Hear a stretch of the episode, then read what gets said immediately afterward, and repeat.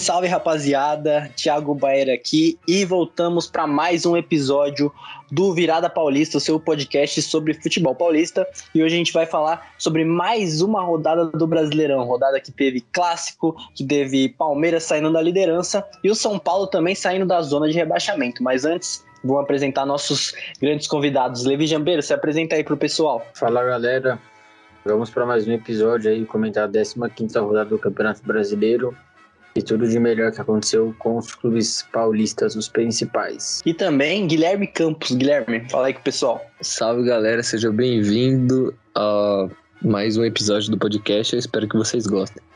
Bom, não vamos perder tempo, né? E vamos passar pro Virada Indica, aquelas indicações da semana para você é, garantir aí e ter muita coisa para fazer durante o, o, essa semana que vai passar agora. Bom, vou perguntar primeiro pro Guilherme, que acabou de falar. Guilherme, o que, que você traz de indicação aí? Bom, eu vou indicar uma coisa no YouTube que eu, tô, que eu assisti recentemente eu achei muito engraçado. Um canal que é muito conhecido, mas faz um tempinho já que eu não assistia ele. Desolimpíadas no Desimpedidos. Eles fizeram tipo uma paródia das Olimpíadas ali e tal. Um negócio muito engraçado porque o pessoal é muito aleatório e muito ruim, né? Em todos os esportes. Então fica muito engraçado. Então, para quem quer dar uma risada e descontrair um pouco, Vai lá no Desimpedidos que tá legal, essa das Olimpíadas. Lembrando também que essa semana começa a Supercopa Desimpedidos, o maior evento futebolístico do mundo, que vai contar com craques aí como Kian da Baixada Santista, é, Jonga, Nicola e entre outros aí que vão participar dessa Supercopa, então não percam que com certeza vai ser um futebol de alto nível. E agora vou passar pro Levi. Levi, o que, que você tem para indicar pro pessoal? Então, rapaziada, eu queria indicar um outro podcast aí no parceiro meu, João Rovolo. E o nome do, pod, do, o nome do podcast é Simultanos. Então vá no YouTube lá e segue eles.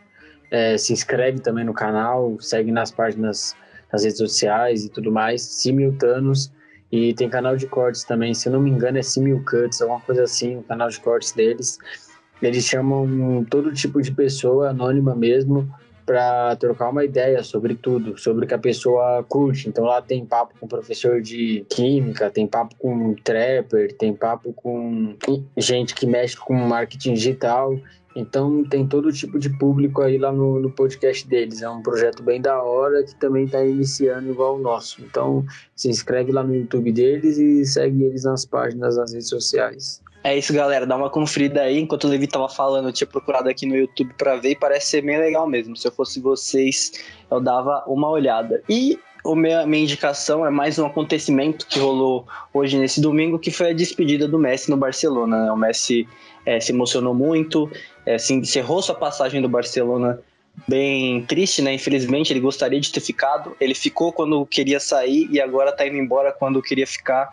Então é realmente triste aí pro futebol ver o Messi indo do Barcelona, mas vamos torcer aí para que o destino, que ele escolher, que provavelmente vai ser o PSG, que ele possa é, render muito ainda e dar muitas alegrias aí para torcida, para torcidas do mundo inteiro. Bom, dito tudo isso, roda a vinheta aí. E vamos começar falando do tricolor paulista que finalmente se afastou ali um pouco da zona de rebaixamento, conseguiu vencer o Atlético Paranaense lá na Arena da Baixada. São Paulo foi superior, na minha opinião, mereceu vencer e eu vou perguntar para o Campos. Campos, é a volta do Pablo, rei do, da grama sintética? É, é o Pablo que naquele estádio, né, no estádio Atlético Paranaense, ele é um deus, né, praticamente. O cara só joga lá, e por incrível que pareça, ele é o artilheiro do São Paulo na temporada, né? A gente tem que ressaltar isso. Mas é incrível a qualidade que ele tem para jogar no gramado sintético, velho. Eu nunca vi. Porque se a gente for comparar com o último jogo do São Paulo na Copa do Brasil, em que ele perde dois gols incríveis em São Januário, é um pouco até engraçado.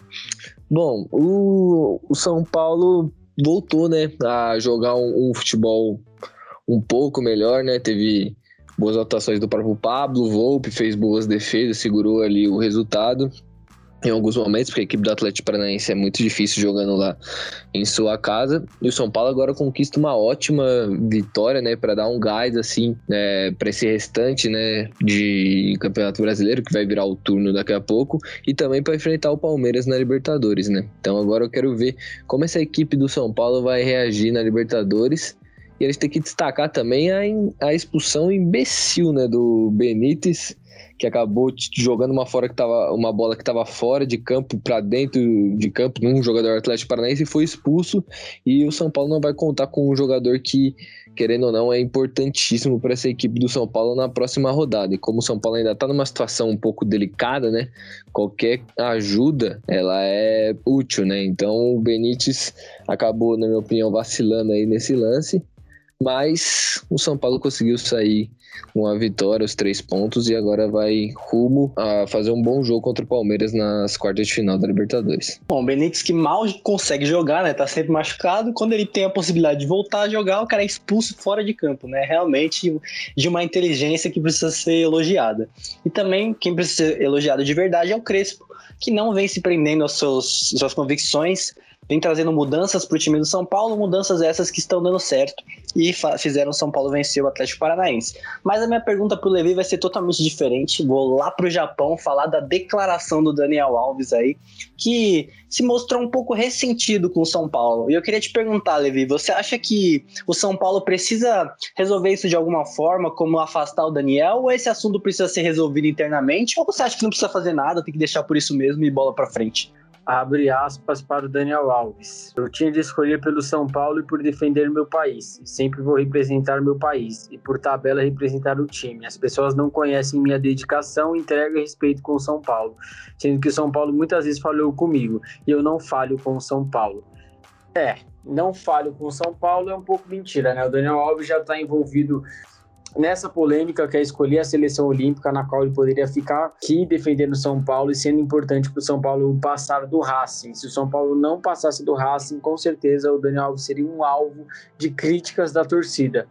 Fora isso, também teve a situação do Daniel Alves lesionar a mão e depois aparecer tocando pandeiro, ou samba, ou pagode, ou não sei o que é aquilo. Então ele falhou com o São Paulo como jogador e compromisso. É, tá certo que o São Paulo não tem direito de escolher e doutrinar ele como postura fora de campo, só que ele é atleta do São Paulo e tem que se portar como atleta do São Paulo, sendo que ele é o atleta mais caro do elenco do São Paulo, cerca de um milhão e meio o salário do Daniel Alves. Eu acho que o, o Daniel Alves tem que saber com quais palavras ele vai dirigir em relação ao São Paulo. Os torcedores não estão muito felizes com ele. Muitos torcedores pegaram birra do Daniel Alves porque ele não entrega dentro de campo aquilo que o São Paulo entrega para ele economicamente, financeiramente, né? Muito investimento ter o Daniel Alves e o Daniel Alves não entrega dentro de campo e tem declarações polêmicas, é mimado também, tem vezes que não quer atuar na posição que ele deve atuar, que é a lateral e a ala direita, muitas vezes bate de frente com o treinador, como já foi assim, se eu não me engano, com o Diniz para atuar no meio-campo.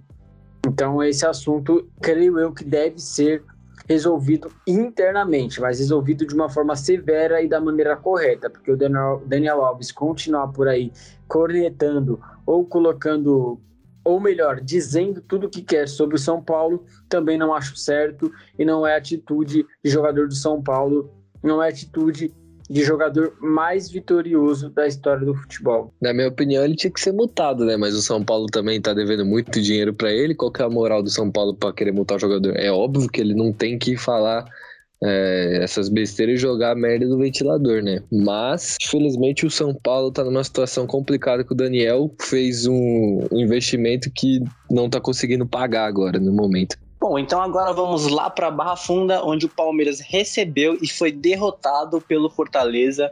É, acabou perdendo a liderança também, graças a essa derrota, mas foi um verdadeiro jogaço, um jogo muito interessante de se assistir, dois times muito intensos. E aí eu queria perguntar para o Levi: Levi, você acha que o Fortaleza realmente foi melhor que o Palmeiras? Ou os erros individuais do Palmeiras que fizeram ele perder? O que, que você acha aí? Eu acho que teve mérito na, na, atuação do Fortaleza. O Fortaleza entrou mais organizado, entrou sabendo o que queria, contou com boas atuações de jogadores que já vêm sendo destaque na equipe, como o Iago Pikachu, como o Ederson, volante que desemprestou o Fortaleza e vem sendo um dos melhores jogadores do Fortaleza no campeonato.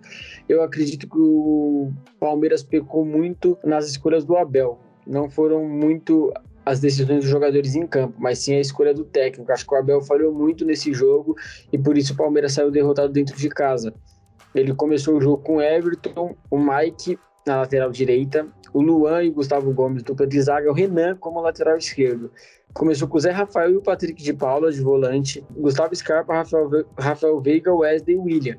Então foram algumas decisões questionáveis do, do treinador, fazendo com que o Palmeiras perdesse o jogo. Então era um jogo que não era para o Palmeiras perder, já que o Galo venceu na rodada e acabou ultrapassando eles na tabela. Foi um jogo determinante para isso. Foi um jogo também onde deixa dúvidas ao Abel. Será que o Abel só consegue render com um certo tipo de jogo? Porque ele já vem sendo criticado por alguma parte da torcida do Palmeiras, só que boa parte tem resistência ao Abel, porque o Abel foi campeão da Libertadores, Copa do Brasil, então tem crédito com a torcida mas muitos torcedores do Palmeiras estão questionando sobre o Abel. Será que ele é competente o suficiente para saber gerir esse elenco do Palmeiras, saber treinar esse elenco do Palmeiras em, diferentes modos onde ele deve ser cobrado, porque é um treinador de uma equipe de alto nível?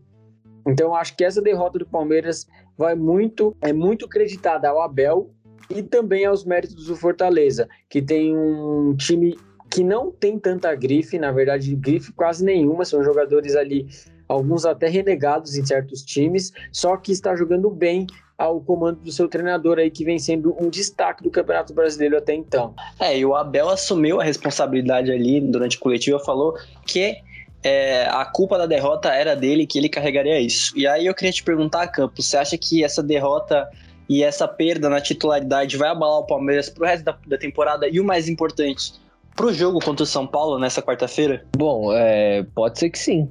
Pode ser que abale sim, porque é uma derrota em casa, na véspera, né, de, de um confronto muito importante, né, que é um clássico também, e de um adversário que o Palmeiras não tem se dado muito bem, né, que é o São Paulo. Então, acho que pode abalar, sim, um pouco esse, o, a estrutura do, do Palmeiras, né, pensamento psicológico dos jogadores, já que o, o Fortaleza é uma equipe que tem um estilo de jogo que é muito envolvente, que vai para cima, que é uma equipe que gosta muito de pressionar lá em cima o adversário. E o São Paulo, nos seus melhores momentos, também fez isso, especialmente contra o Palmeiras. E o Palmeiras encontrou muitas dificuldades. Então, se o Palmeiras entrar com uma postura dessa é, contra a equipe do, do São Paulo, provavelmente vai faz, não vai fazer um, um, bom jogo, né? Porque hoje, porque hoje não, porque sábado, né? Fez uma partida bem mais ou menos, porque quando viu que o Fortaleza estava dominando mais o jogo, o Palmeiras se desesperou e começou a cruzar a bola na área. Mesmo o Palmeiras sendo bom no jogo aéreo, às vezes é um jogo que não encaixa com determinada equipe. E não encaixou contra o Fortaleza. Então, toda hora cruzando a bola dentro da área. Era uma equipe que ela tem dificuldade para criar às vezes. Pode ser perigoso para jogar contra o São Paulo, já que o São Paulo está acostumado a jogar contra o Palmeiras e é uma equipe que nos seus melhores momentos, como eu falei, é uma equipe que vai muito para cima e costuma amassar, né, os seus adversários nos seus melhores momentos, como fez com o Racing no, no segundo jogo da Libertadores, da fase passada. E tem tudo para ser um jogão, aconselho a todos ficarem ligados na televisão para assistir esse clássico, que com certeza não vai deixar a desejar. Quer dizer, tô cravando isso, mas aí vai que chega na quarta-feira o jogo é uma bosta, um 0 a 0 de merda, e aí a gente fica por isso mesmo. Mas, como sempre, eu nunca erro, então confie na minha cal aí. Bom, e agora vamos descer lá para a Baixada Santista. O Santos recebeu o Corinthians na Vila Belmiro e num joguinho que em alguns momentos foi bem ruinzinho, em outros momentos teve uma intensidade até legal.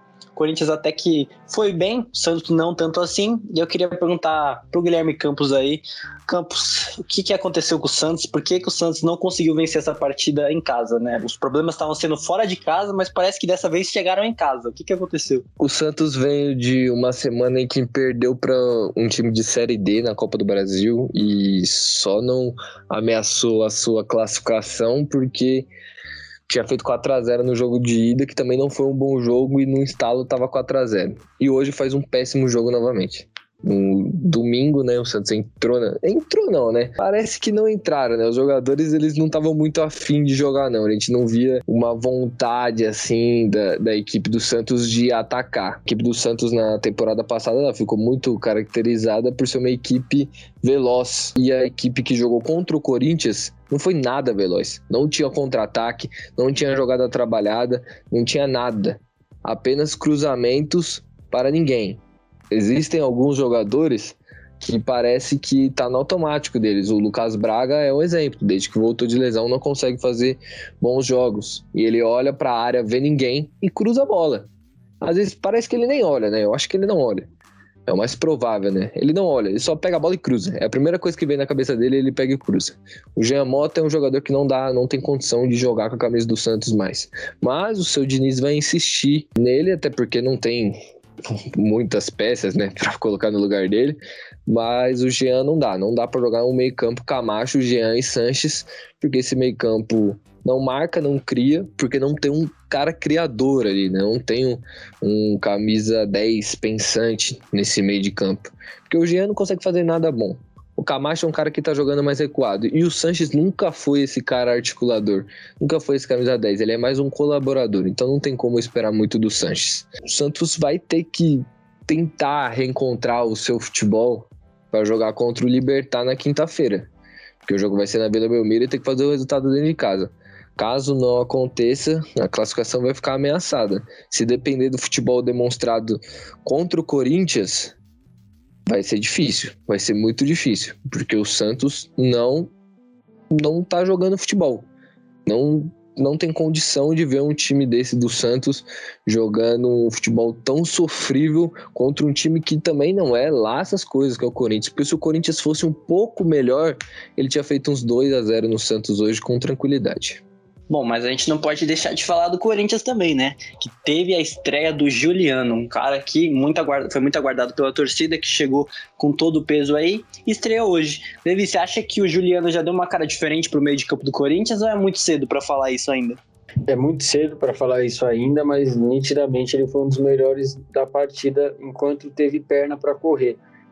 Deixou o Gustavo Silva na cara do gol primorosamente no primeiro tempo e ele conseguiu errar também não sei como, ele precisa melhorar um pouco a finalização, porque Gustavo é um jogador muito agudo, mas finaliza bem mal. Mas o Juliano, enquanto teve perna e disposição, melhorou o meio-campo do Corinthians. Como eu já disse, deixou o companheiro na cara do gol, deu mais dinamismo. Os passes dele geralmente são para frente, são buscando o jogo. Ele alterna entre os lados direito e esquerdo toda hora tá sempre pressionando o cara que tá com a bola, nunca tá acomodado no campo, quando enquanto teve perna, né? Porque é um jogador que não atua há três, quatro meses, se eu não estou enganado, então precisa voltar o ritmo aí. Mas eu acredito que com o Juliano e Renato, Renato Augusto, a questão de criação no meio campo do Corinthians vai ser resolvida. Porque é um salto de qualidade enorme em relação a Gabriel, Cantilho e Rony, principalmente o último citado, que é o Rony, que é muito fraquinho tecnicamente, deixa muito a desejar tecnicamente, é raçudo e tudo mais, mas não tem condições. Aí ele teria que brigar na posição de primeiro volante, que também não acho que é ideal para ele. Ali vai ser uma briga entre Cantilho e o Gabriel. Eu, se, for, se fosse o Silvinho, escalaria o Cantilho. Mas daí é um problema do Silvinho, vamos ver o que ele vai fazer. Mas sim, eu acredito que o Juliano rendeu o que, espera, o que era esperado na estreia dele, e acredito que conforme ele for pegando ritmo nos próximos jogos, a tendência dele é só melhorar, porque ele foi responsável por boas chances do Corinthians enquanto ele teve é, disposição para correr, principalmente disposição para correr. É, eu estou curioso para ver qual vai ser o entrosamento entre ele e o Renato Augusto ali no meio campo. Eu acho que quem é o maior beneficiado disso é o Gustavo Silva, que vai ter mais chances como a que teve hoje diante do João Paulo, que foi o melhor jogador da partida, na minha opinião. A questão agora é o Gustavo Silva treinar a finalização e melhorar as finalizações, porque é o ponto fraco dele. É muito incisível, é muito agudo, mas finaliza muito mal. Então vamos ver aí qual vai ser a melhora do Corinthians aí nos próximos jogos com Juliano e Renato Augusto, já que provavelmente o Renato Augusto vai fazer sua estreia contra o Ceará no próximo jogo. Bom ponto sobre o Renato Augusto. Eu acho que ele não vai ter condição de jogar 90 minutos como jogou o Juliano. Fiquei até surpreso que ele jogou praticamente os 90 minutos, né? Saiu no minuto. Não, jogou os 90 minutos, né? Saiu na proga a, no tempo extra, né? Então, é realmente impressionante aí o Juliano, talvez um pouco de risco demais do Silvinho, mas foi isso aí que rolou, 0 a 0 na Vila Belmiro. Bom, gente, o episódio vai ficando por aqui. Eu tenho que agradecer muito a presença de vocês aí, por vocês terem escutado mais um episódio, mas antes eu vou me despedir dos meus companheiros. Levi Jambeiro, muito obrigado pela participação. Valeu, galera. Continua escutando a gente aí. Envia para os amigos, envia para a família, envia para geral. Segue a gente nas redes sociais e se inscreve no nosso canal também. Beleza? Até a próxima. Fui. É isso aí, galera. Segue o Conselho do Levi, envia para todo mundo, curte os posts no Instagram, salva os posts e é isso, galera. Muito obrigado. E também vou me despedir do Guilherme Campos. Guilherme, valeu por hoje, hein? Opa, valeu. Espero que vocês tenham gostado aí, rapaziada. Que que seja mais um episódio aí. Comenta aí, que nem o pessoal já falou. Faz tudo que tem que fazer. E é isso, tamo junto, falou. Agora é minha vez, hein? Falou, rapaziada. Boa semana para vocês. Um abraço.